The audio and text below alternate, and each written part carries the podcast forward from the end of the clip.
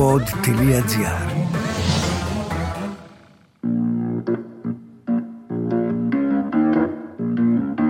Θέλει η αρχαιότητα να κρυφτεί και η χαρά δεν την αφήνει.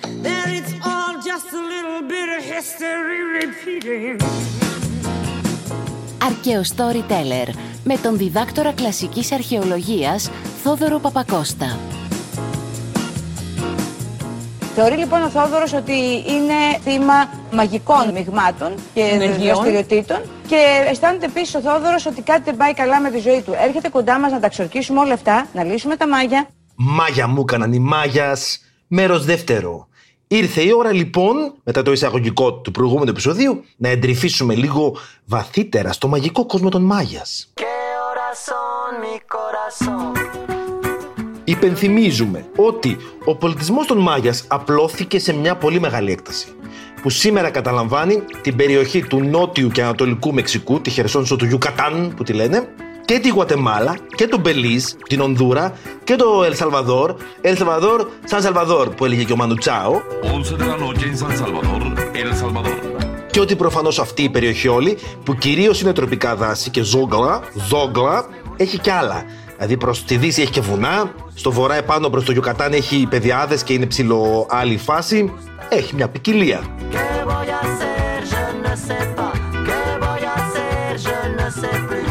Παλιότερα, όταν πρωτοανακαλύφθηκε ο πολιτισμός των Μάγιας, επειδή βλέπαμε έτσι τις πόλεις αφημένες στη ζούγκλα πλέον, αλλά χωρίς τείχη, δεν είχαν εκείνη τα μεγάλα τείχη που συνηθίζαμε να έχουμε στον ευρωπαϊκό πολιτισμό, θεωρούσαν πως οι Μάγιας, μωρέ, θα είναι ένας φιλήσυχος, φιλιρινικός λαός, cool και chill και αράζαν την πέτσα τους και χαλάρωναν την κορμάρα τους και όλα καλά. Όπως ήταν και η εντύπωση η πρώιμη για τη Μινοϊκή Κρήτη, ότι δεν είχε αίσθηση του πολέμου, ας πούμε που πλέον ξέρουμε ότι είχε. Μια χαρά.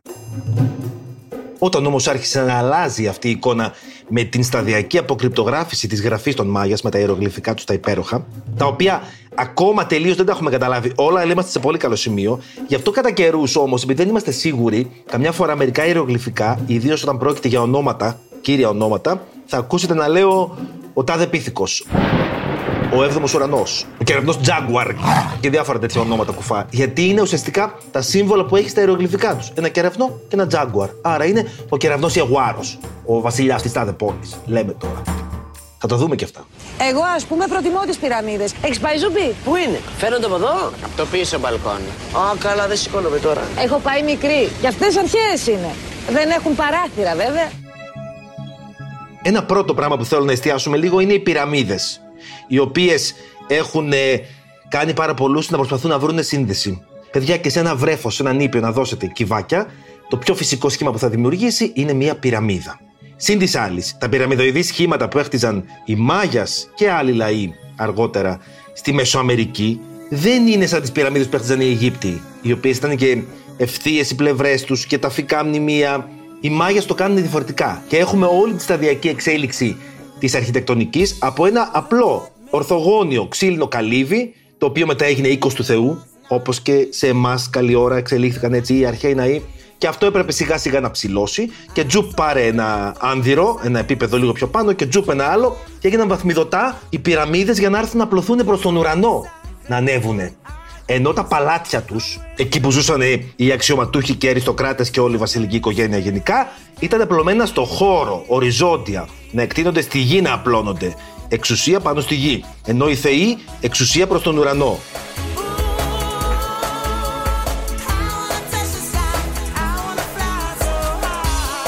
Και στην κορυφή τους λοιπόν αυτά τα κτίσματα που με τον καιρό και με τους αιώνες γινόταν όλο και πιο περίτεχνα και όλο και πιο ψηλά, είχαν μία αίθουσα, ένα δωματιάκι, ακριβώς σαν την καλυβίτσα την πρώτη, την πρώιμη που είχαν οι πρόγονοι, οι πρώτοι Μάγιας, εκεί πάνω για να λατρεύονται οι Θεοί. Αυτό αργότερα βέβαια έπαιρνε και δεύτερο θάλαμο και τρίτο θάλαμο καμιά φορά. Εκεί μέσα γινόταν και θυσίες.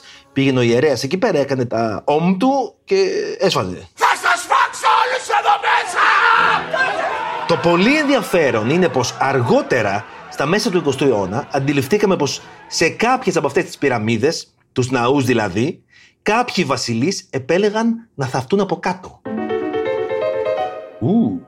Αυτό το ανακαλύψαμε πρώτη φορά όταν βρέθηκε ένας τάφος ενός βασιλιά κάτω από μια πυραμίδα στο Παλένκε. Παρένθεση. Πόλεις που θα μας ενδιαφέρουν από εδώ και πέρα. Παλένκε, Καλακμούλ και Τσιτσένιντζά στο Μεξικό. Στη Γουατεμάλα έχουμε το πολύ σπουδαίο Τικάλ.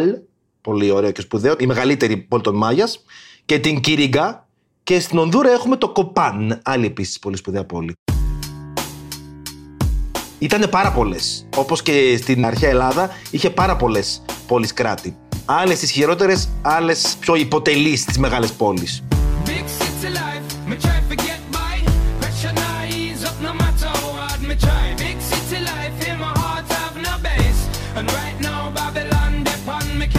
Το Παλέγκε λοιπόν, να ξεκινήσουμε από εκεί, δεν έχει διαφορά. Το Παλέγκε λοιπόν είναι από τις πρώτες πόλεις των Μάγιας που ανακαλύφθηκαν και εξερευνήθηκαν. Από το 1789 ακόμα, λίγα χρόνια πριν, ο βασιλιάς της Ισπανίας Κάρολος ο Τρίτος, που είχε δει τι είχε ανακαλυφθεί στην Πομπιεία, τότε ήταν που είχε βγει η Πομπιεία πρώτα και το Ερκολάνο και βγαίναν όλα τα αρχαία μνημεία και είχαν όλοι πάθει του βρουτζά. Και είναι στη φάση θέλω κι εγώ στο παλάτι μου να έχω τέτοια. Πολύ ωραία είναι αυτά. Δώστε και εμένα μπάρμπα. Ιβάνα Μπάρμπα, σ' αρέσει; Πάρα πολύ. Σ' αρέσει, ε. Ε. Τι να κάνω, θα το καταπιώ κι αυτό. Ο Κάρολος λοιπόν της Ισπανίας, ο Κάρολο ο Τρίτος, ήταν επίσης σε εκείνη τη φάση και βασιλιάς της Νάπολης και των δύο Σικελιών. Έτσι τον λέγανε. Και εκεί πέρα στην Νάπολη, λογικά, κόζαρε, πήρε μάτι την Πομπία και σου λέει: Μήπως και κάπου αλλού να βρούμε τίποτα έτσι ωραία πραγματάκια, ρε παιδί μου. και στέλνει έναν τυχοδιώκτη μακριά εκεί πέρα στο Μεξικό να πάει να ανακαλύψει και να βρει κάτι να πάει να εξερευνήσει το Παλένκε. Τότε πρώτο ήρθε σε επαφή ο δυτικός πολιτισμός με το Παλένκε. Δεν ήταν τότε που έκατσε να το ανακαλύψει ιδιαίτερα και να το εξερευνήσει πάρα πολύ καλά. Αυτό ήρθε αργότερα.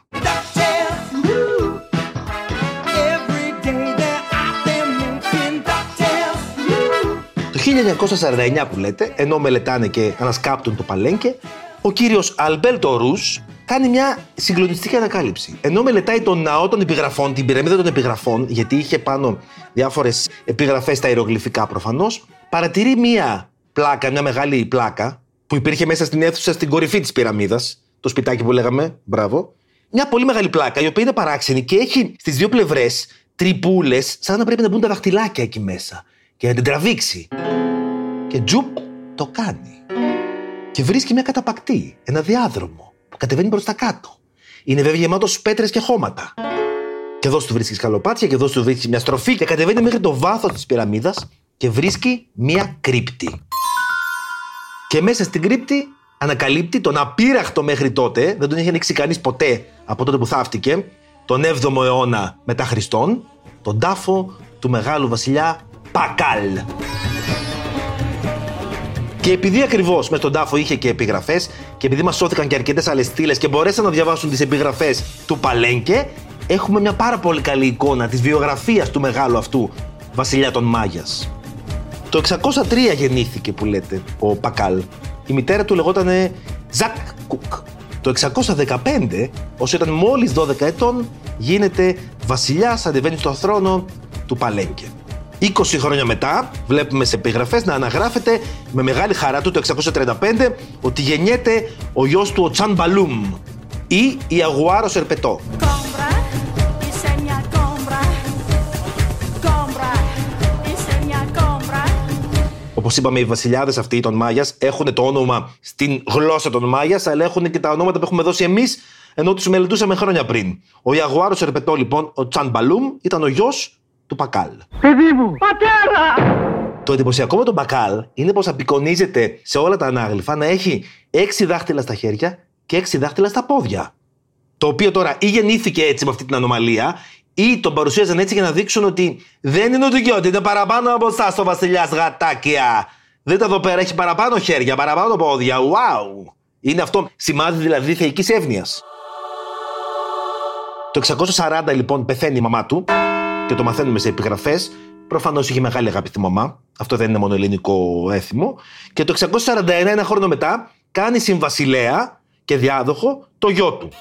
Ήταν 6 χρονών το μικρό. Αλλά δεν ξέρω τι έπαθε. Έπαθε μια κρίση να σιγουρέψει την διαδοχή της δυναστείας του. Δύο χρόνια μετά, μας λένε οι επιγραφές, το 643, πεθαίνει ο πατέρας του Πακάλ. Ο Καν Μπαλούμ Μο. Καν Μπαλούμ Μο. Και λέω τώρα εγώ ότι δεν μας έχει λυθεί ακόμη η απορία του γιατί κατέληξε να γίνει αυτός βασιλιάς πριν πεθάνει ο πατέρας του.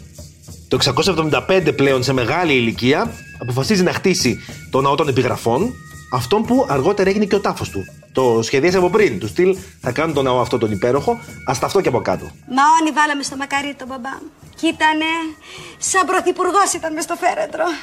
Και το 683 πια, 80 ετών και πέθανε πια. Και ανέλαβε ο γιος του. Μεγάλος σε ηλικία πια. Σαν τον Κάρολο και τους περίμενε εκεί πέρα. Μπας και κάποια στιγμή πάρει πόστο. Μπουλουμπίνα. Ο οποίος ο Τσαν Μπαλούμ που λέγαμε ε, βασίλεψε άλλα 18, 17, 18 χρόνια πόσο ήταν, ως το 702. Μπράβο. Και έτσι έχουμε δύο ανθρώπους, δύο βασιλιάδες, που ουσιαστικά καλύπτουν όλο τον 7ο αιώνα, που είναι ο χρυσός αιώνας της εποχής των Μάγιας στο Μεξικό. Για το παλένκε όλα αυτά, ε, γιατί κάθε πόλη έχει τη δικιά της περίπλοκη ιστορία. Εσύ πώς θα χρησιμοποιήσεις σήμερα το νέο έξυπνο My Day App?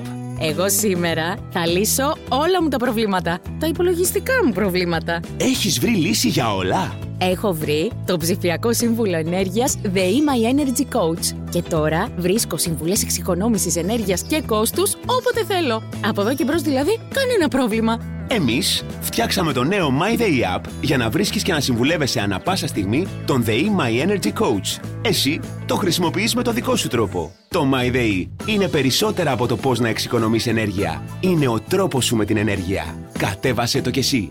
My Day, my way. ΔΕΗ. Ένα με το μέλλον. Περισσότερες πληροφορίες στο ΔΕΗ.gr. Αρμόδιος ρυθμιστής ΡΑΕ. Θα σας πάω τώρα σε μια άλλη που είναι η δική μου αγαπημένη, που θέλω πάρα πολύ να πάω. Κάποια στιγμή Θεούλη μου κάναμε να μπορέσω να πάω στο Τικάλ. Το Τικάλ είναι μια πόλη των Μάγιας, η μεγαλύτερη και καλύτερα σωζόμενη, που βρίσκεται στη Γουατεμάλα. Έχουν γυριστεί εκεί πέρα και ταινίες. Έχουν πλάνα από το Star Wars που πάνε σε ξένους πλανήτες και έχουν κάνει πλάνα πάνω από μια πυραμίδα που βλέπεις τη ζούγκλα και άλλες κορυφές των πυραμίδων να πετάγονται μέσα στην πυκνή βλάστηση. Και πάλι χάρη στις επιγραφές, βλέπουμε και την εξέλιξη της πόλης, όχι μόνο με αυτά που γράφουν, αλλά και το αν υπάρχουν ή όχι. Το Τικάλ δηλαδή αναπτύχθηκε σχετικά νωρίς. Εκεί πέρα, γύρω στα μέσα του 6ου αιώνα, 534 π.χ., είναι η τελευταία επιγραφή που έχουμε, που μετά υπάρχει ένα κενό. Σταματάνε να ιδρύουν επιγραφές μεγάλες που δημοσιοποιούν επί της ουσίας τα μεγάλα γεγονότα. Ενώ σε άλλες πόλεις των Μάγιας γίνεται χαμός, εκεί πέρα ξαφνικά πέφτει μια νέκρα. Κάτι παίχτηκε στο Τικάλ εκείνη την περίοδο. Μετά ξαναπήρε τα πάνω του όμως. Τι παίχτηκε, τώρα ψιλοξέρουμε. Παίχτηκαν κόντρες με άλλες πόλεις. Είπαμε ότι τρώγονταν μεταξύ τους. Ένα πολύ ωραίο παράδειγμα είναι η διαμάχη μεταξύ Καλακμούλ και Τικάλ. Στη Βιλαρίμπα και το Βιλαμπάχο αρχίζουν τη φιέστα με ψητά. Το Καλακμούλ είναι μια πόλη στα βόρεια του Τικάλ, σήμερα στο Μεξικό. Το Τικάλ είναι στη Γουατεμάλα, απέχουν αρκετά χιλιόμετρα μεταξύ τους, αλλά ήταν δύο πολύ ισχυρές πόλεις. Και έπρεπε να κοιτάξουν η μία να νικήσει την άλλη. Μπορεί απαραίτητα να μην κάνανε εκτεταμένους πολέμους μεταξύ τους σε πεδία μαχών, γιατί ζούσαν και μες στη ζούγκλα, όπως έκαναν στην Ελλάδα ή στη Ρώμη ή σε άλλα μέρη, αλλά είχαν αψημαχίες μεταξύ τους και κοιτούσαν να νικήσουν η μία την άλλη με άλλο τρόπο. Έτσι στη Βιλαρίμπα το γιορτάζουν, ενώ στο Βιλαμπάχο ακόμα τρίβουν. Το Καλακμούλ λοιπόν τι έκανε; Φρόντισε να πάρει με το μέρος του, να πάρει υποτελή τη πόλη γύρω από το Τικάλ, τις άλλες μικρές πόλεις. Με τι τρόπο όμως, ε; Η δυναστεία των Ερπετών, όπως λέγεται στο Καλακμούλ, πώς είχαν τον Μπακάλ στο Παλένκε, εκεί πέρα είχαν τη δυναστεία των Ερπετών, που πλέον ξέρουμε ότι τη λένε Κανούλ, whatever, Κανούλ, έτσι, πες το να υπάρχει. Είχαν προφανώς άντρες απογόνου και γυναίκες απογόνου. Και αγόρια και κορίτσια. Τα κορίτσια έπαιρναν μέρος πολύ ενεργά στην πολιτική.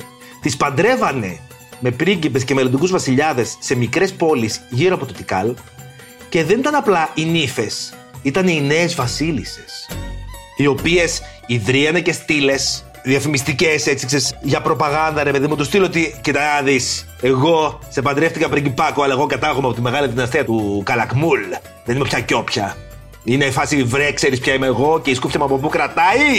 Ρε, ξέρεις ποια είμαι εγώ Πώς με λένε και η σκούφια μου από που κρατάει Ρε, ξέρεις ποια είμαι εγώ Που να σου εξηγώ Όπως για παράδειγμα, για να γίνω συγκεκριμένος, γιατί σας αρέσουν οι ιστοριούλες έτσι προσωπικές, θα σας γνωρίσω την κυρία Καμπέλ. Η κυρία Καμπέλ, λοιπόν, της δυναστείας των Ερπετών του Καλακμούλ, η διάσημη αυτή μεγάλη κυτρανή, παντρεύτηκε έναν μικρό εκεί πέρα πριγκιπάκο στην πόλη Γουάκα, Γουάκα Γουάκα Μακαφόν, τον Κίνιτς Μπαλάμ τον δεύτερο.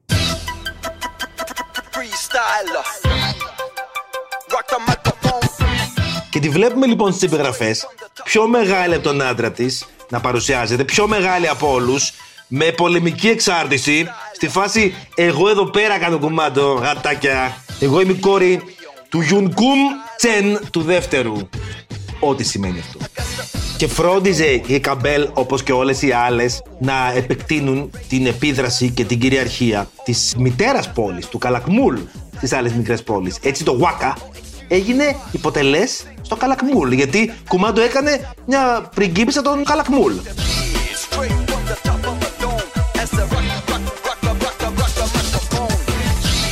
Μια άλλη βασίλισσα η ίδια είναι η βασίλισσα έκτος ουρανός. Ναι, κουφό, αλλά θα σας πω τώρα το όνομά της πώς διαβάστηκε στη γλώσσα των Μάγιας. Την λένε Ισουακ Τζαλάμ Τσαν Ατζάου Λεμ. Σπαροβαγγελοδημήτρης Νικόλας του Νικόλα. Δεν μπορώ να το πω. Έκτος ουρανός και πολύ σου είναι.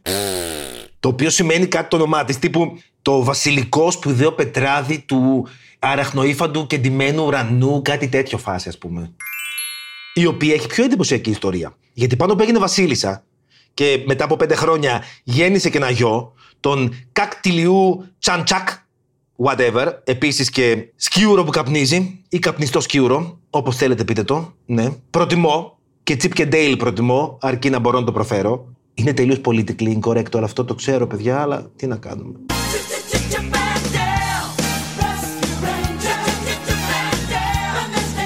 Έκανε ό,τι ήταν να κάνει ως Βασίλισσα, το ρόλο της, που είχαν και τελετουργικό ρόλο οι Βασίλισσες. Ε. Είχαν κάποια κομμάτια της όλης μαγείας και τελετουργίας στον πολιτισμό των Μάγιας, επιτρεπόταν μόνο σε γυναίκες. Και μετά, λέει, αφού έγινε Βασίλισσα και μάνα και Βασιλομήτωρ, εκτροχιάστηκε. Γιατί σε μια ψημαχία ο άντρας της, ο Βασιλιάς, δολοφονήθηκε. Και αυτή αναγκαστικά έγινε επίτροπος του μικρού της γιου, που ήταν ακόμη ανήλικος, που ήταν ο νέος Βασιλιάς. Αλλά τα πήρε! Τα πήρε ο έκτος ουρανός! Αρχικά αναλαμβάνει την εξουσία με το έτσι θέλω. Σκοτώνει τους δολοφόνους του άντρα της. Στη φάση σας τιμωρώ. Τους, εκτελεί, τους εξευτελίζει δηλαδή δημοσίως. Και γίνεται αρχηγός του στρατού, παίρνει και τα όπλα, επιτίθεται στην άλλη πόλη που είχε γίνει η αψημαχία, τους ισοπεδώνει όλους και γενικά είναι στη φάση τώρα εγώ κάνω κουμάντο εδώ, κλασικά. Και αρχίζει να φτιάχνει και στήλες, επιγραφές σε διάφορες πόλεις που νικάει, που είναι στη φάση εδώ πέρα σας γλέντισα, εκεί πέρα σας τσάκισα. Και έχουμε και μια στήλη που λέει ότι μέσα σε πέντε χρόνια κατέκαψε πέντε αντίπαλες πόλεις. Βέβαια, ό,τι ανεβαίνει, κατεβαίνει και έτσι κάποια στιγμή το Καλακμούλ που έχει απλώσει όλο αυτό το δίκτυο υποτελών κρατών γύρω από το Τικάλ, χάνει τον πόλεμο με το Τικάλ και η δυναστεία του Τικάλ καταφέρνει να ανθίσει πάλι και τότε έχουμε τη χρυσή εποχή του Τικάλ το οποίο θεωρούνταν και από τις μεγαλύτερες πόλεις στη Μεσοαμερική, σε μια εποχή που δεν υπήρχαν τόσο μεγάλες πόλεις στην Ευρώπη ακόμα.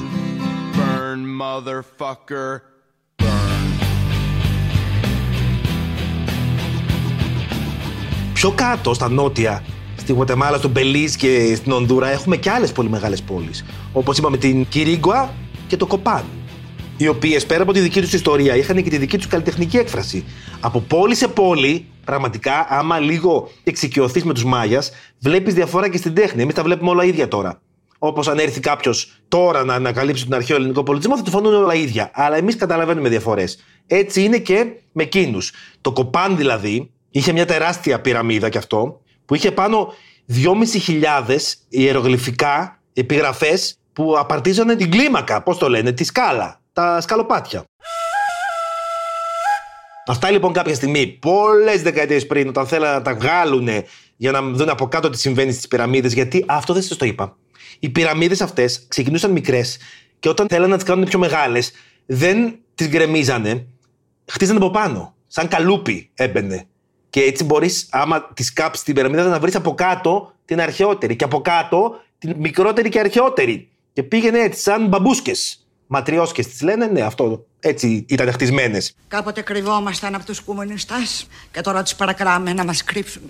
Χριστέ μου, την decadence. Βγάλανε λοιπόν τα κομμάτια από την επιγραφή που είναι πολύ σημαντική για να δούνε τι σημαίνει από κάτω και ξεχάσανε, δεν υπολογίσανε που μπαίνει το καθένα και η επιγραφή μπερδεύτηκε. Και αυτό δυσκολεύει πάρα πολύ τα πράγματα. Έχουμε και αυτά δηλαδή. Δεν μας φτάνει που είναι ούτως ή άλλως δύσκολο να γίνει ανασκαφή εκεί πέρα στις ζούγκλες της περιοχής, γιατί η αοργιώδης βλάστηση τα έχει τυλίξει όλα. Και είναι επίσης πολύ δύσκολο γιατί έχει και άγρια ζώα, έχει jaguars, έχει κάτι κουνούπια που άμα σε τσιμπήσουν πεθαίνεις με τη μία, ας πούμε, κάτι τέτοια φάση, κάτι τραγικά. Γιατί κάποτε όταν συμμετείχα σε ανασκαφή στη Μεγάλη Βρετανία, η αρχαιολόγος πεδίου που έσκαβε μαζί μας, η Amanda Clark, καλή ώρα που είναι, δεν θα το πει αυτό το podcast, την ξέρει καν ελληνικά. Ναι, whatever. Έσκαβε πιο πριν στην Μπελίζ, σε ένα χώρο των Μάγιας. Και μας έλεγε πώς προσπαθούσαν να προφυλαχτούν το βράδυ, να μην έρθουν στο καταβλισμό τα Jaguar, να είναι μέσα στα αντικουνομπικά για να προσέχουν τα διάφορα έντομα, μην τους τσιμπήσουν και ότι είχαν σκηνικά επιθέσεων. Είτε από έντομα, είτε από ρεπετά, είτε από άγρια θηρία. Αχ, το αστροπελέκι το δάγκωση, οχιά! Άντε να θες εκεί πέρα να πας να κάνεις εξερεύνηση και ανασκαφή. Όπως παράδειγμα η πόλη του Γιαστσιλάν. Γιαστσιλάν, που ακόμα και σήμερα δεν μπορείς να φτάσεις εύκολα. Έχει έναν αυτοσχέδιο αεροδιάδρομο που μόνο ένα μικρό αεροσκάφο μπορεί να πάει, άμα θες να πας ντουγρού γι' αυτό, ας πούμε, μόνο γι' αυτό. Το οποίο όμως είναι μια τεράστια πόλη μες στη ζούγκλα που έχει πάρα πολύ σημαντικές επιγραφές και μνημεία. Το Γιαστσιλάν, ας πούμε, όπως είχε το Τικάλ με το Καλακμούλ αντιπαλότητα, το Γιαστσιλάν είχε με το Παλένκε του Πακάλ που είπαμε.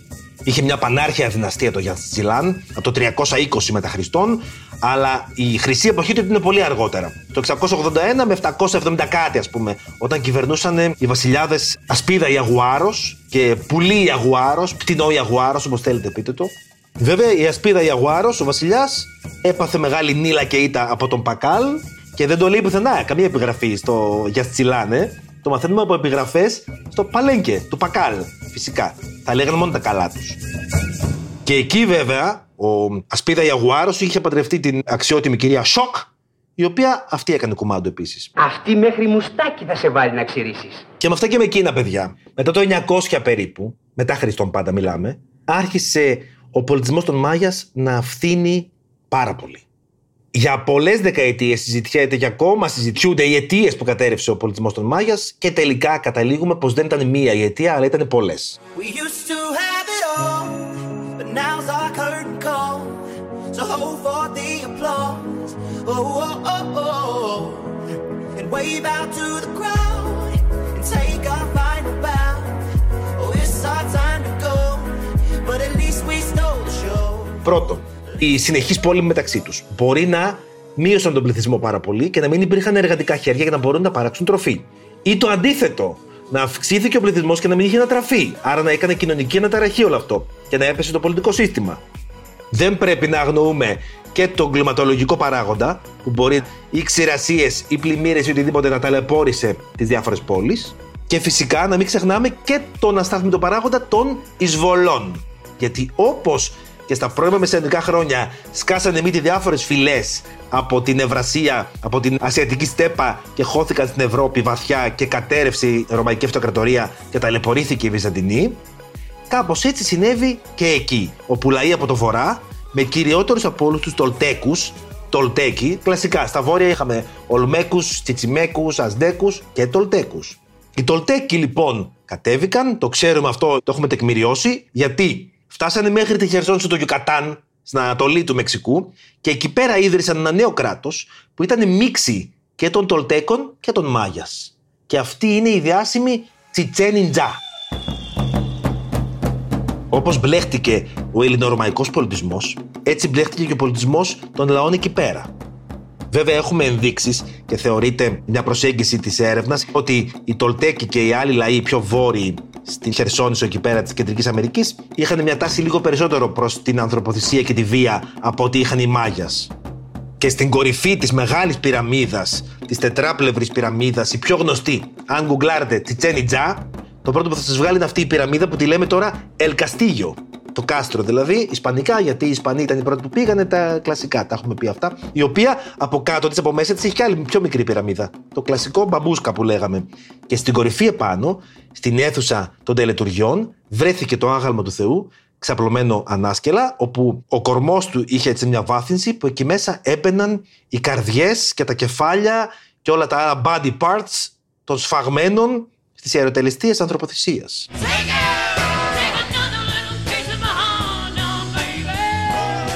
Οι μάγες λοιπόν σταδιακά κατέρευσαν ως πολιτισμός, ήρθαν και άλλοι λαοί, ανέβηκαν άλλοι σε δύναμη, ώσπου να φτάσουν να έρθουν λίγους αιώνες μετά οι Ευρωπαίοι στην Αμερική, οι Μάγιας είχαν σχεδόν εξαφανιστεί ή είχαν μείνει έτσι να ζουν σε μια υποτυπώδη κατάσταση.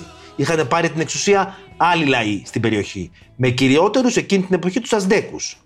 Εμ, ήρθαν και οι Ισπανοί, έφεραν και τις αρρώστιες, έγινε και ό,τι έγινε με τον Τελάντα που λέγαμε στο προηγούμενο επεισόδιο, δεν ήθελε και πολύ, χάθηκε τελείως για πολλούς αιώνες η γνώση και η αντίληψη αυτού του πάρα πολύ ενδιαφέροντος πολιτισμού.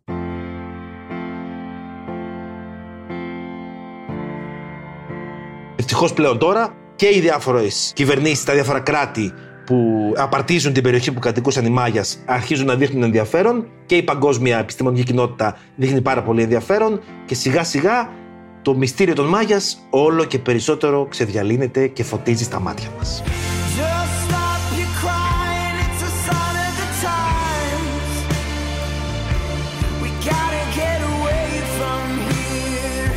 Αυτά είχαμε να πούμε. Δεν ήταν πολλά, ήταν τα βασικά, αλλά μιλάμε για ένα τεράστιο κόσμο. Αφού λοιπόν βάλαμε τις βάσεις, ενίοτε στο μέλλον μπορεί να πούμε και κάποια άλλα με περισσότερες λεπτομέρειες για τους Μάγιας. Θα ξέρουμε πλέον. Με γκούστα Μάγιας, με γκούστα του.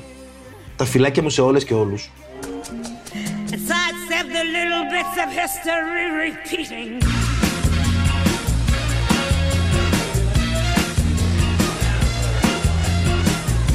Ακούσατε το podcast «Αρκαίο Storyteller» με τον διδάκτορα κλασικής αρχαιολογίας Θόδωρο Παπακώστα. Μια παραγωγή του pod.gr.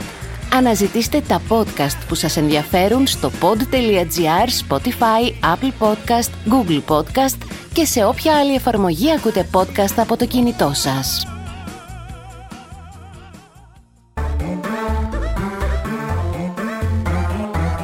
Pod.gr. Το καλό να ακούγεται.